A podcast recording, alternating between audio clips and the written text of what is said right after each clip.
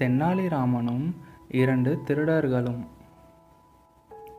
ஒரு முறை மன்னர் கிருஷ்ணதேவராயர் சிறைச்சாலைக்கு ஆய்வு செய்ய சென்றிருந்தார். அங்கு கைதிகளாக இரண்டு திருடர்கள் இருந்தார்கள். அவர்களுக்கு மன்னரிடம் கருணை மன்னிப்பு கேட்டார்கள். மன்னா நாங்கள் கொள்ளையடிப்பதில் வல்லுனர்கள் மற்ற திருடர்களை பிடிக்க உங்களுக்கு நாங்கள் உதவ முடியும் என்று அவர்கள் மன்னரிடம் சொன்னார்கள். மன்னர் ஒரு கனிவான ஆட்சியாளராக இருந்ததால் அவர்களை விடுவிக்கும்படி தனது காவலாளர்களை கேட்டார். ஆனால் ஒரு நிபந்தனையும் வைத்தார். அவர்கள் தனது ஆலோசகர் தெனாலிராமன் வீட்டிற்குள் நுழைந்து அங்கிருந்து மதிப்புமிக்க பொருள்களை திருட வேண்டும். அவ்வாறு திருடினால் மட்டுமே அவர்களை விடுவித்து அவர்களை ஒற்றர்களாக நியமிப்பேன் என்று இரண்டு திருடர்களிடம் கூறினார். திருடர்களும் சவாலுக்கு ஒப்புக்கொண்டனர். அதே இரவு இரண்டு திருடர்களும் தெனாலிராமன் வீட்டிற்கு சென்று அங்கிருந்த புதருக்கு பின்னால் ஒளிந்து கொண்டனர். இரவு உணவிற்கு பிறகு தென்னாலிராமன் உலாவர வெளியே வந்தபோது புதர்களில் ஏதோ சலசலப்பு சத்தம் கேட்டது. தனது தோட்டத்தில் திருடர்கள் இருப்பதை அவர் உணர்ந்தார்.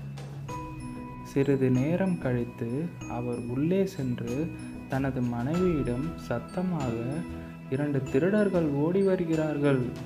நம்மிடம் இருக்கும் மதிப்புமிக்க பொருட்களை பத்திரமாக வைக்க வேண்டும் என்று கூறினார். அவர் தங்கம் மற்றும் வெள்ளி நாணயங்கள் மற்றும் ஆபரணங்கள் அனைத்தையும் ஒரு பெட்டியில் வைக்க சொன்னார். தென்னாலிக்கும் அவரது மனைவிக்கும் இடையிலான உரையாடல்களை திருடர்கள் கேட்டுக்கொண்டு இருந்தனர். சிறிது நேரம் கழித்து தென்னாலிராமன் தனது வீட்டின் கொல்லைப்புறத்தில் உள்ள கிணற்றுக்குள் அந்த பெட்டியை வீசினார்.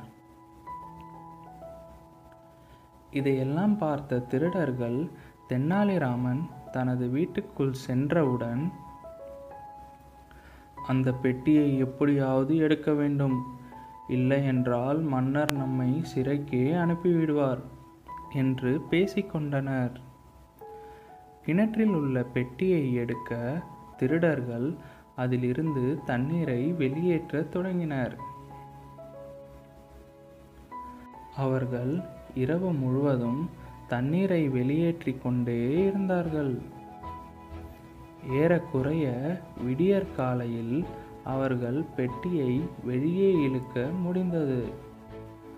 ஆனால் அதில் கற்களை கண்டு அதிர்ச்சி அடைந்தார்கள்.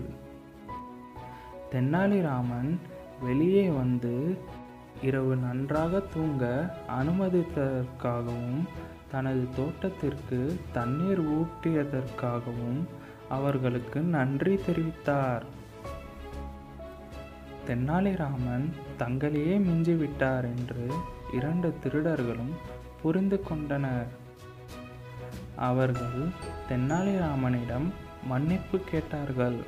அவரும் மன்னித்து அனுப்பி வைத்தார். இக்கதையின் சாராம்சம் தவறான கூற்றுகளை ஏற்றுக்கொள்வதை தவிர்க்க வேண்டும்.